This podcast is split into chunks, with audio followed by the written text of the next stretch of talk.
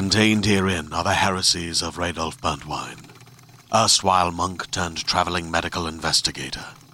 Join me as I uncover the blasphemous truth of a plague ridden world that ours is not a loving God, and we are not its favored children.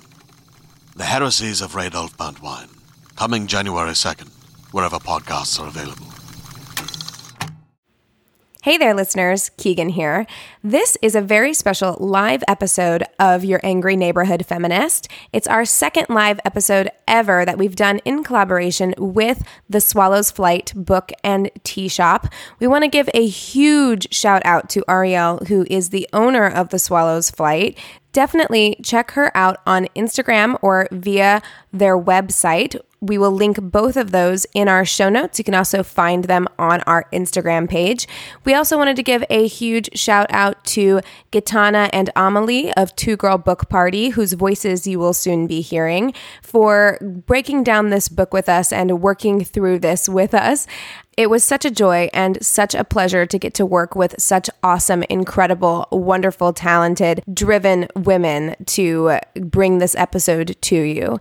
Because this is a live episode, the sound quality isn't quite up to our usual standards, but we hope you can forgive us for that and enjoy this episode anyway. We are discussing the book Dead Girls, very intriguing title, which we do have some feelings about. So take a listen and let us know what you think. If you're interested in learning more about Dead Girls or getting the book yourself, we will also have that linked in our show notes. All right, enjoy your Angry Neighborhood Feminist live.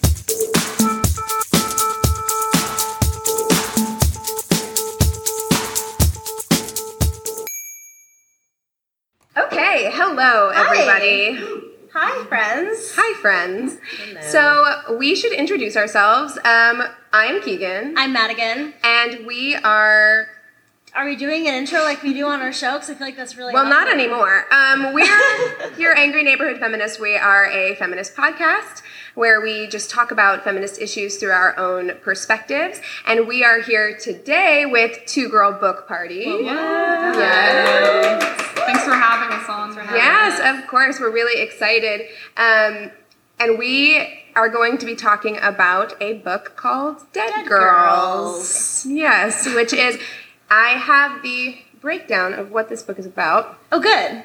right here. Thanks for being so prepared, Keegan. Really You're very appreciate it. welcome. You are very If I was by myself, this would just be awful. So, this book, this book was named uh, the most anticipated book of 2018 by Bitch Magazine, which made me very intrigued to read it. Bitch Magazine is a feminist Yeah. publication. Um, and okay, here's the breakdown here. Wait, what did they name it? The most, Most anticipated, anticipated. book. Oh, I, I was anticipating something great as well. I was very anticipated. We'll get we'll get more into that in a minute. So it says in this poignant collection, Alice Bolin examines iconic American works from the essays of Joan Didion, lots of that, and James Baldwin to Twin Peaks, Britney Spears, and Serial, illuminating the widespread obsession with women who are abused, killed, and disenfranchised, and whose bodies, dead and alive, are used as props to bolster men's stories. Smart and accessible, thoughtful and heartfelt, Bolin investigates the implications of our cultural fixations and our own role as a consumer and creator. So, based on that, I was really stoked. I was to very I excited. was too. read this book. I was book. Thrilled. And I get there's like the butt is just like sitting above us right now that we're just like waiting to drop. Yeah. But I was a little I was a little disappointed in all. I, I wanted more more dead girls. Yeah.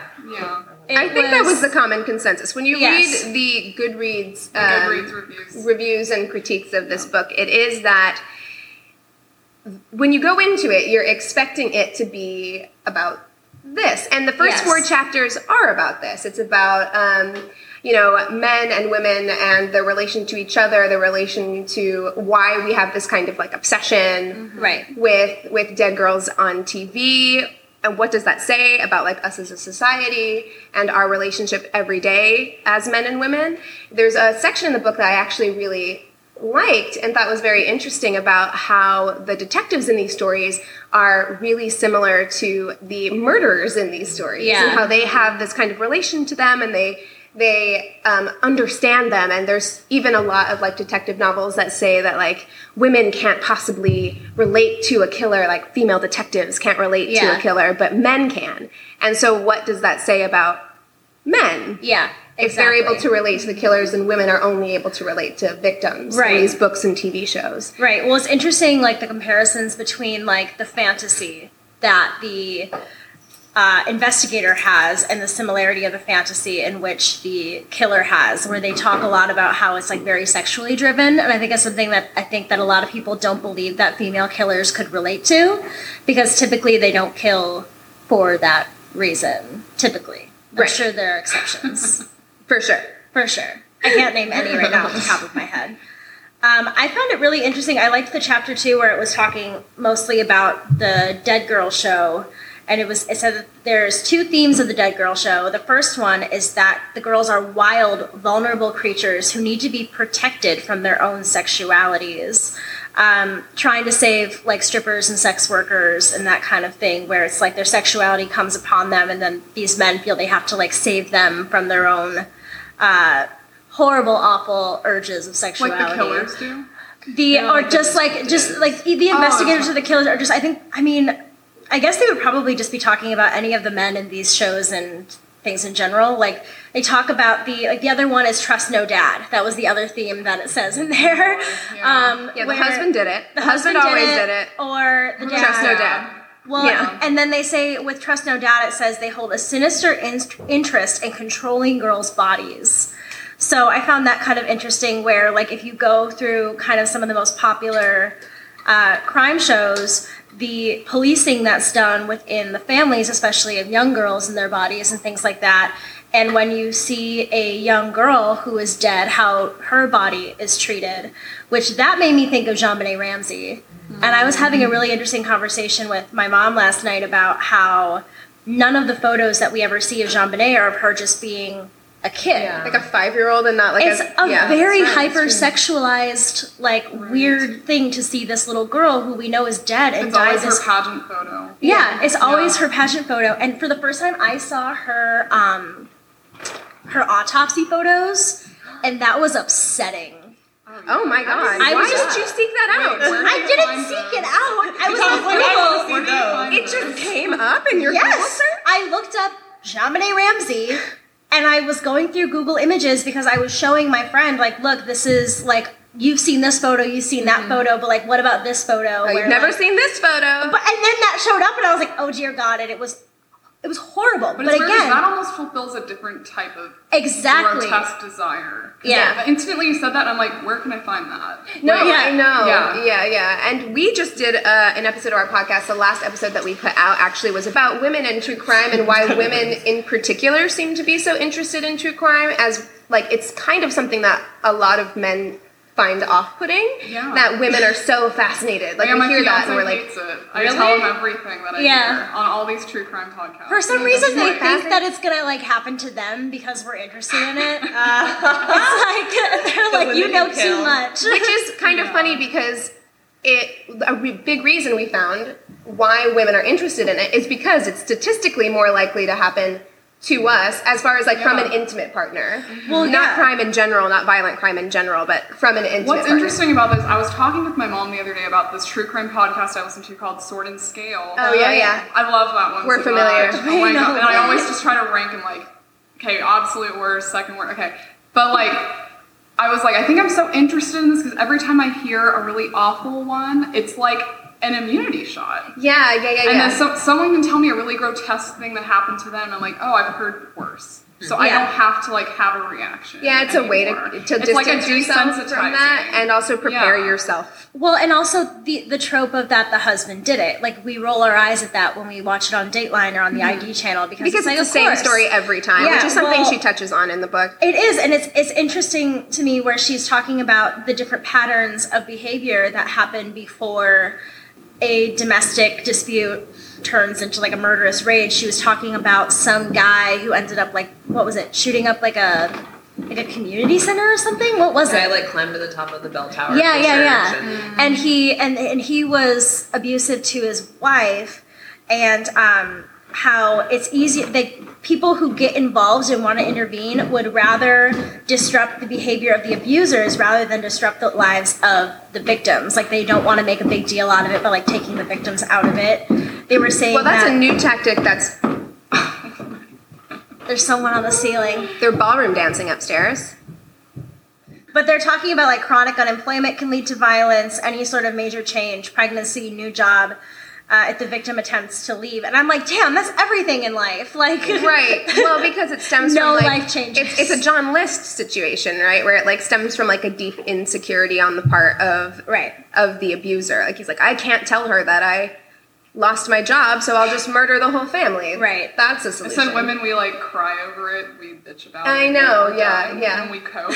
we might get really annoying then we about say, it. okay, well, that's life. Let's move on. Right. Yeah. Well, and then they said that 11,700 women between the years of 2001 and 2012 were victims of domestic violence murders. So it's like the husband did it. It's not a mystery. Yeah. Like this isn't something that like people are shocked by Yeah. anymore. Yet we still should be. And it should be Well, it's something that we're about. not we're not dealing with, right? Like because it I also took from it like 56% of mass shootings from 2009 to 2015, a spouse, former spouse or other family member were among the victims. Domestic violence is one of the strongest indicators of future mass violence, and their dynamics of control are so similar that some experts call it intimate terrorism. Yeah. So it's something that we shouldn't be kind of dismissing. I think we're, we get to be a little dismissive about uh, domestic violence as thinking it's like a home issue or like a family issue. I know there was a big thing that happened in Russia earlier, earlier this year at the end of last year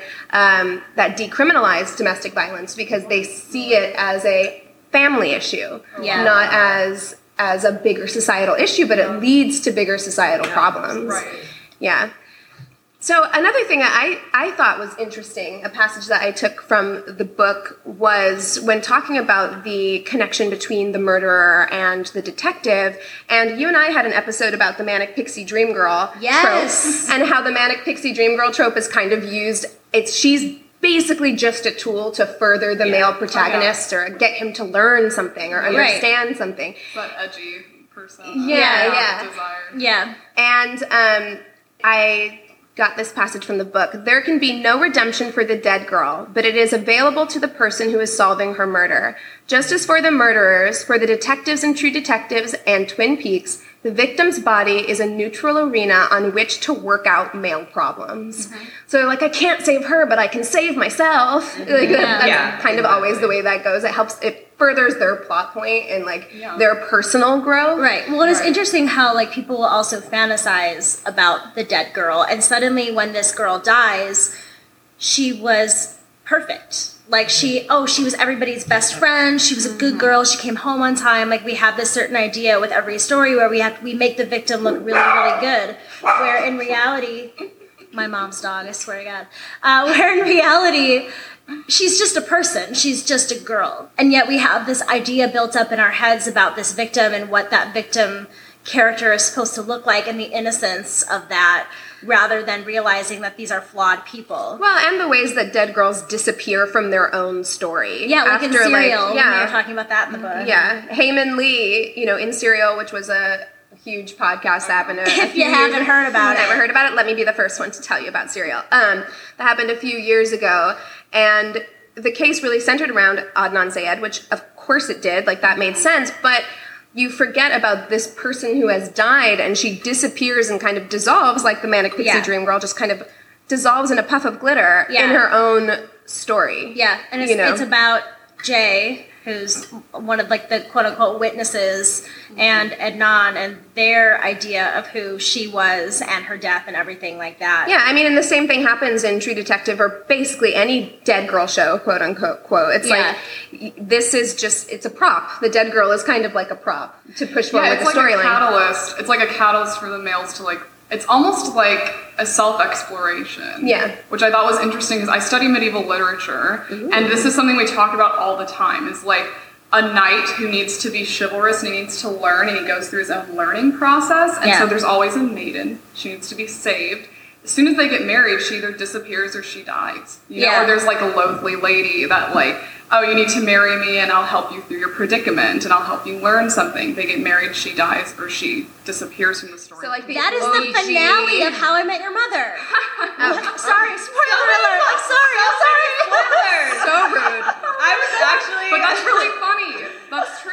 It is. They were like they built it up for like what nine seasons, wait. and then they just kill her. I'm sorry. Did I ruin it for you? You may have just No. ruined it for everyone in this Well, room. I had a problem with the book because she gave so many spoilers.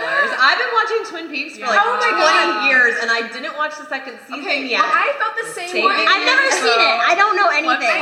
Okay, on. I did. I wrote in my notes. I wrote in all caps spoilers, So but then, many spoilers. but then in parentheses on a show that came out the year I was born. I mean, yeah. that movie. I mean, that show came out in 1990, so But kind she of did fair spoiler enough. everything that It's like she saying there was a She did. spoiler for Psycho at this point. Yeah. I know it's Or I, Star I was Wars. with you. Yeah. I was with you. I was like, I'm gonna watch the show, and then I'm like, well, now I know exactly what happens. Yeah. So, so much warning to you guys watch about Yeah. about this book. If you've not seen Twin Peaks and you and you care, Don't. uh, No, there's so much. There's so many layers to that show, though. It's not. still worth watching, even though I know. Oh, definitely. Okay. Okay, Yeah, I was I'll gonna say I've never it. seen it. I'll watch it. Do it. I, spoilers don't How bother me. I'm okay the with it. how absurd is like the resolution sound to it though? It sounds absurd. Yeah, we, it. we Spoil it won't, we won't go on to Twin Peaks too much, but yeah, yeah, that is interesting how that trope kind of follows into many different genres. Then And if we could kind of take it back to, you know, domestic violence and how it is a larger societal problem that we, we just don't deal with.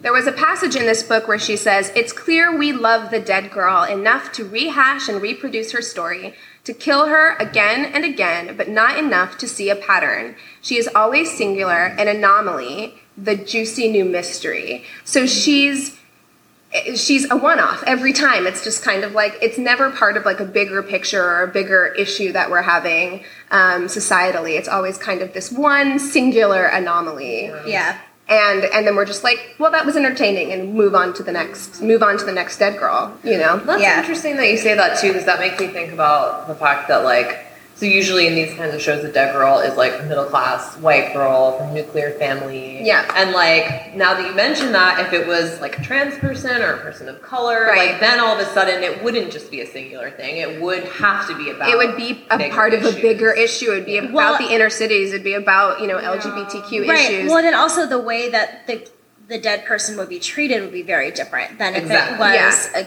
cute little Yeah. white girl. They'd Yeah. be digging up all the you know Right. The, the victim would then be turned into like a villain of right sorts. right. You know, or it would be uh, just treated very like distastefully. I don't think it would be the same. It wouldn't be a, a pretty picture of JonBenét with the beautiful curls and the makeup.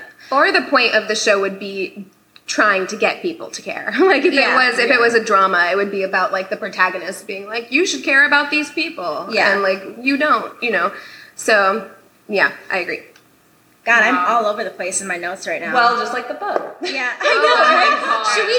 Should we like just can we the address that elephant in the room? really quickly so this book was um, coined as here what does it say here essays on surviving an american obsession in the book in the first couple of chapters she calls it a survival guide like she actually Yeah, calls it a survival guide but about But what four is a sur- chapters in it stops becoming essays on feminism and it starts becoming just a memoir It's about a her survival Like guide of her first years in Los Angeles. I'm like, I don't care. I'm like, I've lived it.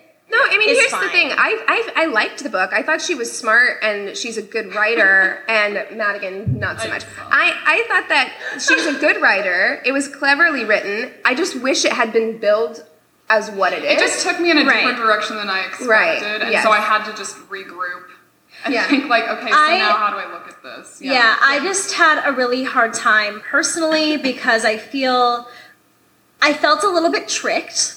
Yeah, And I felt also a little bit, I don't like hearing people tell me how smart they are. And Yeah. she's clearly incredibly intelligent, and I give her that.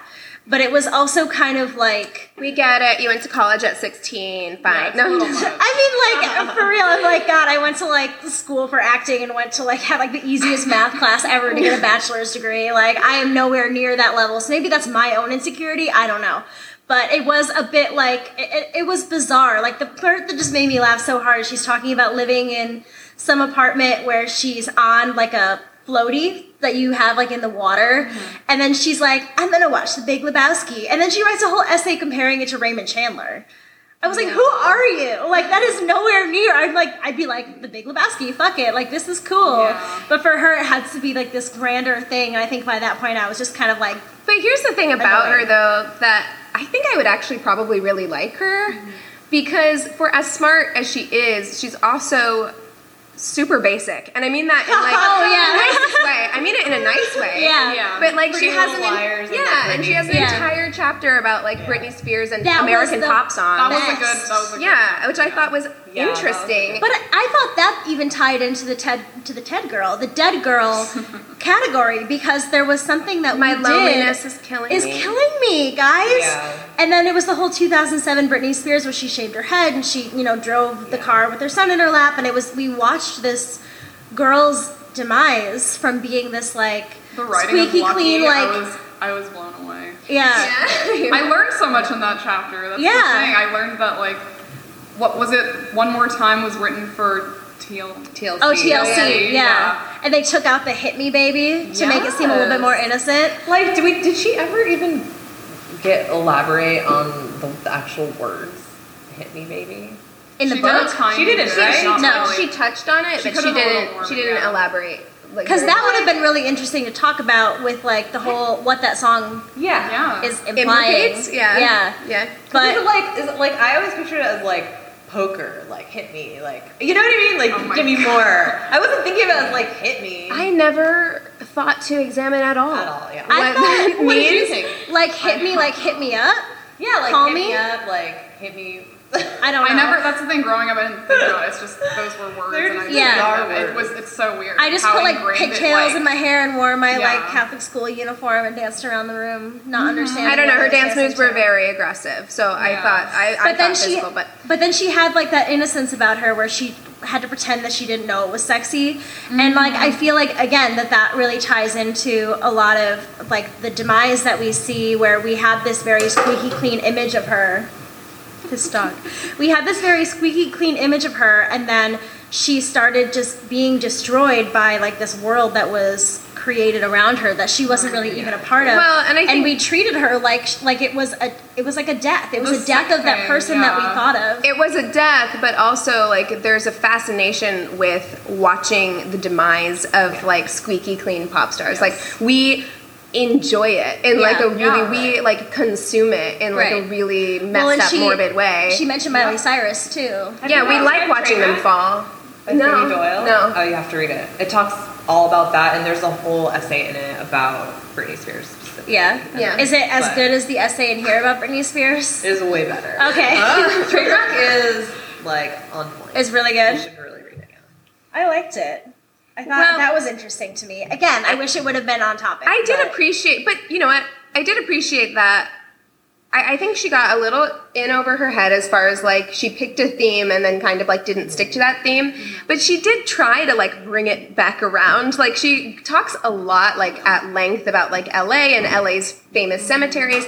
And I read that whole thing and I'm like, I feel like this doesn't have anything to do with anything. But she's trying to tie in a theme. But then she got to the end of it and she Yeah. was she talked about um, how LA. I think I wrote it down. She says that LA has a necrophiliac quality with the way in which we relate to like our cemeteries and how we're like, let's go watch a movie and uh, surrounded Yeah, by dead people. And. Yeah. yeah, and um, I also liked how at the end of that she talked about our fascination with dead celebrities in this city and how Yeah. like we almost go and like you know you went and looked at the shoes she talks about dorothy's shoes in the wizard of oz and Yeah. how how much we like we just want to touch it and we just want to be around it and like our fascination. or just cry with near it for a half an hour, which is what I did. looking at it I literally was. I went and I sat in front of her dress and next to the shoes and just madigan's obsessed with wizard of oz had a moment. Hi, my name is Madigan and I love the Wizard of Oz. Yes. It's fine. I love it. but so she did attempt to kind of bring it back around at the end of every chapter where I was like, "Ah, this doesn't make any sense, like with your theme. You could tell that maybe she was aware a little bit Right. of that and and worked to actively pull it back around. I do think I kind of wish she had just marketed this more as Right. like her memoirs of having moved to LA because I think I would have enjoyed that. There were things that everyone could relate to, like her Yeah. roommate being really dirt poor and her roommate breaking a bottle of wine in the freezer and starting an Indiegogo for a new bottle of wine. Yeah. Which I was like, that's the most LA thing Or to like the old man that she lived with who's like, you have to pretend to be my girlfriend. And she's like, uh, okay. Like, Yeah. That's fine. that's There's a fine. lot of cool moments, but I feel like she's like I don't know. If she was writing a memoir instead of it being like funny and entertaining, she'd be trying to like intellectualize it the That's whole time. So she's Yeah. like, well, I'm just gonna make it an academic like book, and then I can secretly tell my memoir in there. I've never Yeah. read Joan Didion in my entire life, you so? I was like. I was Really? like, I don't.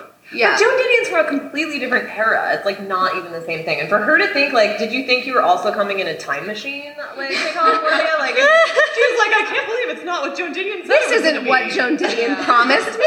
Yeah. This is bullshit. So, yeah. moral Like of the story.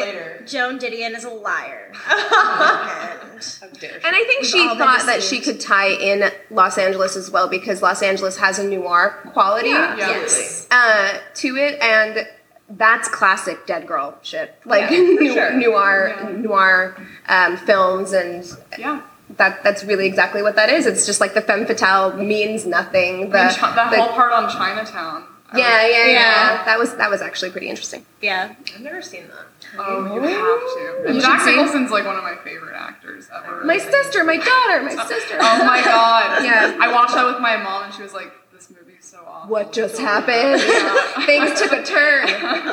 I have there's a list of movies that I've never seen that is so long, so I just always like, yeah, and like nod No, and shake my head when people talk about things. but I'm it's like, oh. like, when I was little, my dad made me watch like a lot of classic films. That's a strange one for your dad to make you watch No, as a he child. did. That was the one he did not, because I don't think he knew about that one. My friend recently made me watch that. Oh, It was a recent watch. Don't That- it's a good movie. I recommend Yeah. it. I do recommend it. Speaking of dads, the chapter Oh my where she talks about her dad Yeah. Yeah, was very Why? interesting. Why is she talking about her dad liking sexy stuff?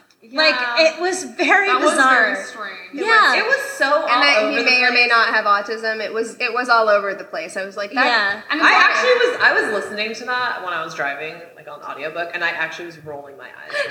like every sentence I was like, oh my god. And it was the Really? end. It was the end to part one, and I was like, I, Yeah. this is a weird thing to end on. It's like I Yeah. know autism Yeah. awareness is important, but like in the middle of talking this about, about? Well, but Steve it's, Larson it's weird mystery novels, and then it's like she has like a moment where she just completely veers off. She's like, "Well, my dad likes these too." Well, but is she trying to imply can talk something about, her Yeah. dad being similar to the investigators and the people around who? No, but she actually found that he was more similar to the victim or to to the to the investigators, to Right. the girls, to, Eli- to Eli- Veronica Mars. Elizabeth Salander and, and Yeah. um, girl with the dragon tattoo. Right. Yeah. How? Wait, I, don't don't remember this. Why was he similar to her? She- He thought it was cried similar when she cried. Whenever she couldn't get that guy, so that makes them similar, So that makes him empathetic. according to this book. well, also, but she literally is like, my dad likes sexy stuff. Yeah. Yeah, that Like he likes the She's promiscuous. pathologizing Like if there's a like, naked girl way. in it or a sex scene, her dad's like all I think I it. glazed right past. it. I think my brain that- deleted that. I think jumped out out at me. that moment. Yeah. Came back in it like a paragraph later. Well, Yeah. and it's weird because like it's it came off to me as being really misogynistic because these books that she's talking about that her dad really likes are very much this like men who hate women mm-hmm. theme and uh, she writes in the book that women are problems to be solved. Her disappearance or murder is easier to deal with than the woman's presence. So for me, if the dad is crying along with her, like it's almost like a weird I don't know the word I'm looking for because I don't want to make it sound too perverted, but it's kind of perverted mm-hmm. a little bit mm-hmm. to, to be able to relate to it that much and then to be reading these books. Am I totally off base? I don't know. I found it kind of freaky. I, I don't know. To be honest with you, I really didn't make any notes about that chapter because I'm like, this has nothing to do with anything. oh, I did. Moving forward. Whatever. I guess I'll just pass by that chapter. Whatever. What'd you guys think of the witches chapter? I liked it a lot. I enjoyed it. It reminded me because she was talking about herself when she was little, wanting to be a witch and watching those TV shows when I was little. So my name was almost Matilda. And so I had a really strong connection. My cat's That's her cat's Aw. name. I had a really strong connection to Matilda, so I would turn music on and I would like start pointing at things around the house, That's seeing really if they would like move like Oh, Matilda. move, yeah. You know, or like in my head, like things were flying around the room. Well, who hasn't like done that? Who hasn't like focused their conver- like concentration on a pencil and been like, maybe I can make it move with definitely my mind? I think Everyone has done that, right? No, maybe not. No? yes? if no? Maybe so? Okay, cool. Um, and it was interesting for me, and probably only for me, I don't know, maybe other people who are here would appreciate it as well. So I, I have struggled with anorexia in the past. So having her relay food as being kind of a feminine issue and having to do with mm. witches and a matriarchy was really interesting to me and how the the food and the kind of like witch stuff went together and the, and the cauldron and the everything like that was a very weird connection that I'd never made and it was like for me that was more of like an introspective chapter that I wasn't expecting. Mm-hmm. Again very off course from everything else but also kind of nice. Like it was an interesting connection that I'd never really thought of before mm-hmm. that I thought I, was yeah, I thought this was a chapter where she successfully inserted herself and talked about the topic and just like stayed on. Yeah, I agree. Yeah. Yeah. Well, because she had personal experience because with her friend yeah. and things like that. She uses like herself as an example, and then she ties it back, ties it back constantly, so that I'm not losing the movie aspect of what she was talking about. The Well, and I found it- Snaps movie, or Yeah, that was funny. and I found it interesting where wasn't the book one of the books she was talking about wasn't it called like White is for Witching or something or a movie Yes, or TV show something like that. All the references that are like one. faded in my head. But I thought it was interesting because when we think of witches, we think of black. We think of something very, very dark and evil and Yeah. sinister. And white is very pure. And um, a quote from this says, White is for witching, a color to be worn so that all colors can enter you, so that you may use them. Which I thought was really beautiful. Yeah, cool. Like it's not this scary, evil thing. It's just like opening yourself up to different things and and letting things affect you and color you. I liked when she was talking about uh, Pretty Wild, which was an E reality TV show that I don't know if other people remember, but uh, it was ridiculous. But I really enjoyed her talking about that because she she brought it into the witch chapter because she was talking about the secret and how the, these girls were homeschooled Oh, right, and their yeah. mom used the secret. That book is kind of like the main book by which to like It was the. Bling Ring Girl. Yeah, the Bling Ring Girls. And um, she talks about the power of positive thinking as like modern day witchcraft. Like how like we kind of just think like, well, let's just have as much positive thought into this and I can make things happen. And vision boards Yeah. and and that things to like me is that. such a female thing Yeah. nowadays. Like when I think of YouTubers that are just like lifestyle hacks and like all about writing down your goals, writing down Yeah. what you're thankful for, so it'll make you happier. Yeah, and I never um, thought about it like that. That that's kind of like our like modern day sisterhood, like That's our modern day interesting, yeah. witchcraft. Although yeah. I gotta say, I did audience work once for the Steve Harvey show. He gave us like a 30 minute speech about vision boards. I've He was totally like- done audience work before too, dude. Oh man, when you're broke in LA, you're like, I'm gonna go to audience, I'm gonna make 30 bucks by the end of the night, pocket that cash money right there, and buy McDonald's on the way home. Um, but yeah, he gave like they a give 30 you minute. cash? A lot of times, You get, yeah. you get cash at the end. nice. It's all right. And the Steve Harvey show was great. I did a dance off to win a T-shirt. It was great. Did you win it? Yes, of course I Oh, did. fantastic. Dance off. Great. Yeah, it was great. I mean, basically, I was like, how ridiculous can I make myself look to get the attention of the people who are throwing the shirts? And then they gave me a shirt. Anthony won a t-shirt on Ellen once. Look Yeah. at you, everybody. Good Yeah. job, Anthony. Oh, just me. I'm sorry, honey. Um, but yeah, he he gave a whole thing about how he changes his vision board like every two weeks, and it's on his I'll phone. take advice from. Steve Harvey. I know. Well, he started from the bottom. Now he's here. I I'm know, like, okay. exactly, precisely Drake style. Yeah. I understand. I mean, Steve Harvey and Drake are like one and the same. BFF. Yeah, they're the Drake same. is just like young Steve yeah, Harvey. young Steve Harvey. Should we talk about ginger snaps? I haven't seen Ginger Snaps. I have haven't seen seen it it either, either. but I want to now. Now I Has anyone to. in this audience seen Ginger Snaps? She's seen Ginger Snaps. Wow. Anyone? Okay. Wait, you have? What do you think of it? Is it good? Yeah, she, she's like define good because I've looked at stills. corny, but it's so good. Yeah, 'cause I have- yeah, I get too corny. yeah, it doesn't Yeah. look like a cinematic masterpiece, but it looks like fantastic, and I want to watch it. I have Yeah. one really great question though, and the only reason I'm asking it is because my mom is here. Why did I not get a period cake?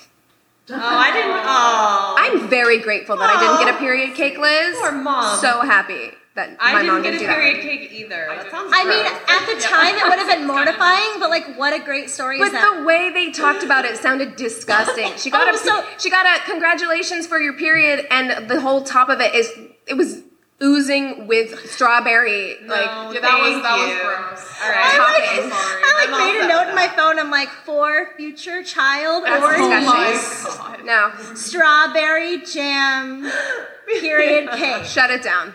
That's gross. Couldn't do it. I don't like It's gonna be attention on me in any way, especially like regarding like that actually moment of really my nice. Can you imagine as like Yeah. a preteen girl like having Your a dad's at the period- table. like a bloody Yeah, it was enough that my mom was like, "Oh." My dad was uncomfortable. Yeah, it's like it's enough. We're not going to acknowledge Yeah. My dad was all. uncomfortable right. with me like walking around in like a bra and underwear or something, getting ready for school in the morning. I can only imagine if my mom was like, "You're a woman. Here's a Oh, cake." He probably would have just died. I'm right there. good. I don't want that. I kind of wish I had had one. I got to be honest. What a great story that Any is. excuse strange. for cake. Yeah. That's strange, and I think Or you're like- strange for saying it. Um, Um, but I liked their their discussion about like puberty being painful and grotesque and like so basically in it again haven't seen the movie so I'm so sorry if I get this wrong to the one person here. by the way, it. this movie is about a teenage female werewolf. that's what I'm saying. Yeah. Do we not all turn into werewolves once a month? We were kind of talking about that. Not, yeah, I was having a conversation with Ariel about how essentially yes, yes Yeah. the point. It's yeah. horrible. Like I my mood completely changes. I become a completely different person. I have like a dark cloud around me.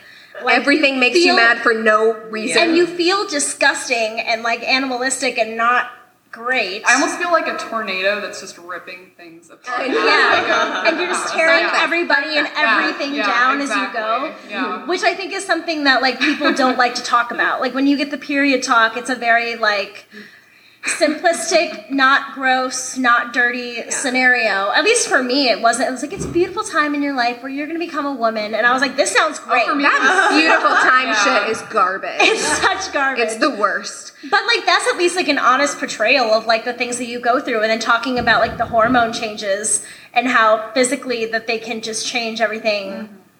About Yeah. you. I found that was very fascinating. Another thing I really liked from that chapter was talking about her relationship with her sister and how female like sisterhood and friendships can be both like the best, biggest like love of your life and Yeah. also And the, the most Yeah. toxic she thing was that you like could ever that was have. kind of abusive to her friend, like very Yeah. manipulative and overbearing, and it was a very weird. It was a very weird thing, and But because I feel like teenage girl friendships are sometimes that like wasn't that. a Like teenage girl friendship. That was her as a, an adult. what? Yes, Really? That was yes. when she moved to LA. She was right? meeting Yeah. her adult friend. She was, was like before it. twenty five. Before? It was before. She, no, it was I before thought she she met met her. her in no, because she met Somebody her. look it up. She met her in college. I remember. Oh, she she met met her her. because I read this last night. That's she still met her college. but she went to college at like.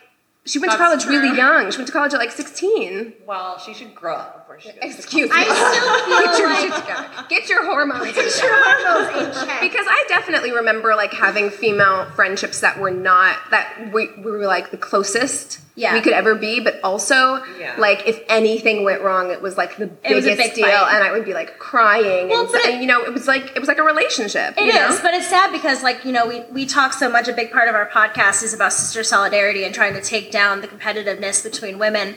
And she prefaced it as being like, oh, the female friendships that you have are going to be the greatest friendships of your entire lives. Mm-hmm. And then she goes on to talk about this really disruptive friendship that kind of to me was like, I think and can- everything should. I think they can be both, though. Like, I think that they can be the most incredible connections that you have in your lives, and also be they're complex. They're relationships, Right. And all relationships are complex. and she oh, even describes them as sexual or not they are still in a way romantic which i found very i mean like the people in my lives who brought me flowers are girls more than guys you know like it's there is a sort of like stereotypical romantic um partnership that you have that is just at Well, least women are allowed case- to be closer, Right. even like physically closer. We're allowed to like Yeah. touch more, like societally, it's more Yeah. acceptable for like women to touch each friends to like touch each other more and hold hands right and like be, which would be seen as more romantic close, than a yeah. guy being like it's okay Good game. good game man Yeah, yeah. good tap on the butt which oddly sexual. Anyway,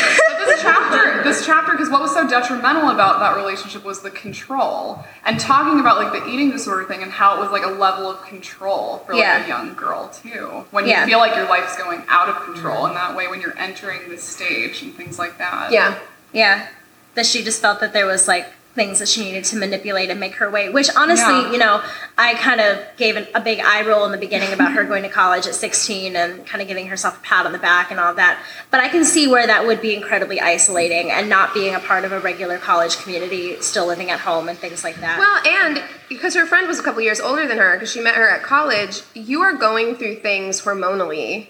Yeah. Like at 16, Yeah, that that's somebody who's a little older than you has already gone through Well, it. but it's and weird- has done has dealt with. because the older girl was manipulated. She was the one that was kind of giving in a lot. She lot. said the girl is a lot like her maturity wise too, right? Yeah. Like that's Yeah. kind of what attracted them why they were each friends, yeah, Yeah. Why they were obsessed with ginger snaps together, Yeah. Um, Well, did she? Do you guys feel like she wrapped this book up in any way that would give an idea? Because it's supposed to be a survival guide, like you said, and it's supposed to be like an in-depth analysis about these dead girls and the dead girl trope and narrative. Do you feel that she's made any sort of explorations or new ideas about that? I feel like she has, but in a way she doesn't know she has. Because I read it kind of metafictionally, where it's like in the beginning, she's like, we use dead girls or males use dead girls as a way to work out their own problems. And then by the end of it, I was like, this is like her survival guide. And she's using dead girls for her own self exploration. Because by the end of it, it started out very critically, right? Mm-hmm. And a lot of critical analysis and theorists that I like learned in like my MA program, thinking like, okay, you're like name dropping all this academic stuff. Yeah. And then by the end of it, it just turned into solely like about her exploration and her resolutions about her own stuff.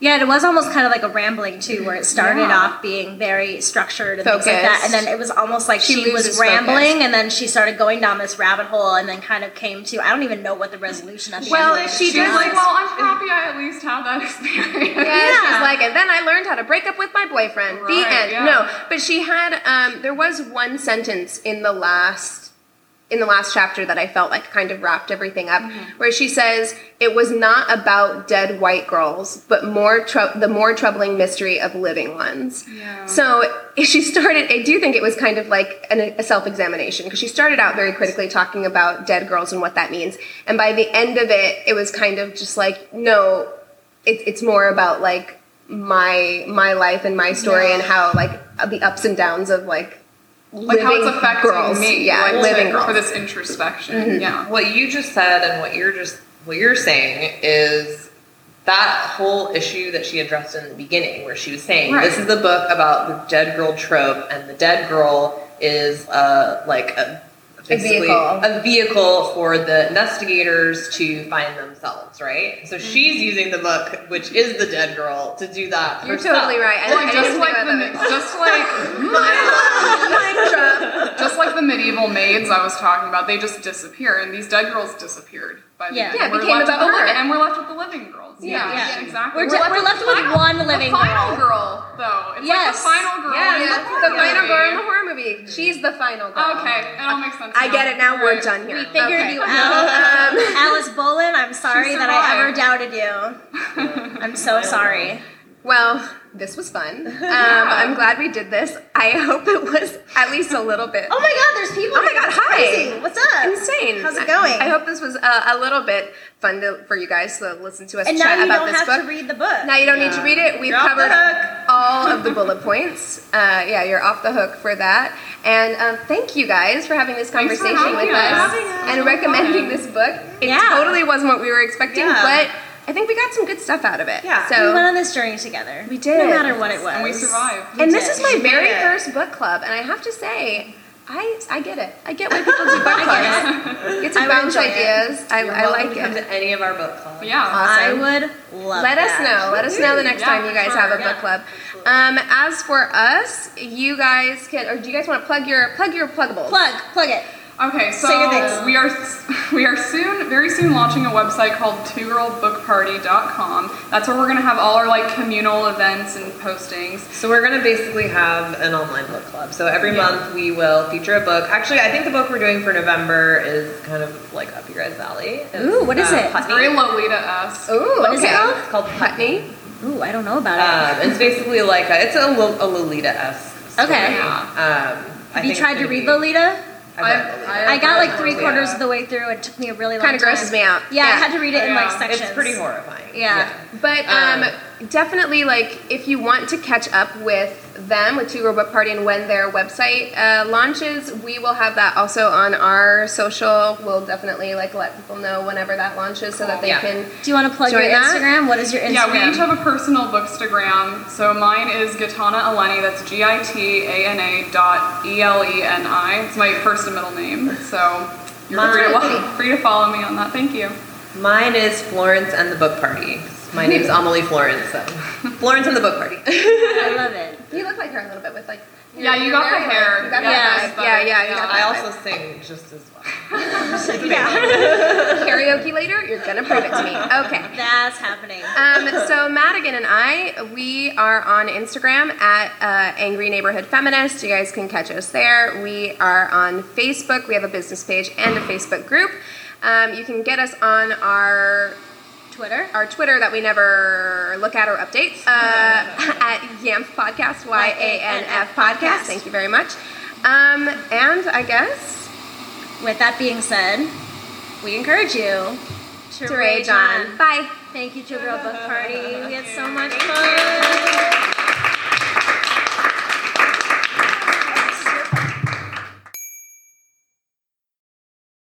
Hey there, this is Justin Bartha. I made a funny new podcast, King of the Egg Cream. It has the greatest cast in the history of podcasts with actors like Lewis Black, I'm torn by my feelings for two women. Bobby Cannavale, You can eat it, or if someone hits you, you can put it on your cut. Melanie Lynskey, I wonder what these marvelous things are that look just like boiled chicken feet. Jason Ritter, I can break things and pick locks and kill people. Michael Stuhlbarg, The whole point is to inspire people that they should make themselves better. Ari Graynor, No, don't whet its appetite. What are you, an idiot? me, Justin Bartha, That's not just any egg cream, that's a Lemke's special. and all narrated by the hilarious Richard Kind. This is the story of Harry Dalowitz and how he rose from nothing to become New York's King of the Egg Cream. So if you like funny true stories, come listen to King of the Egg Cream, available wherever you get your podcasts.